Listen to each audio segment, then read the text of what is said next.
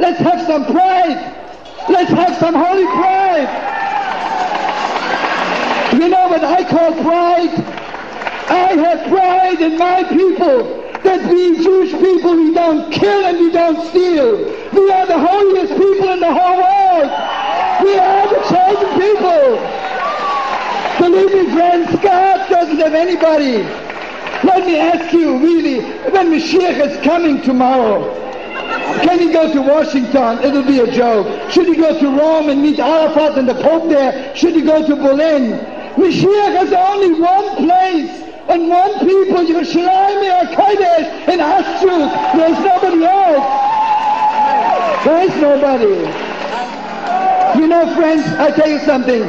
If somebody would promise me to be the happiest man in the world, to have the highest place in paradise, and not to be a Jew, I spit in his face.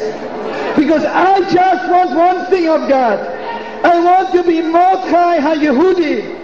I want to be a Jew all my life, forever and ever and ever. I want my children to be eaten. That's all I'm asking of God. Amen. I don't need anything else. I want my great, great grandchildren to walk the streets of the world and say, I am Moshe HaYehudi. I'm a Jew forever and ever and ever.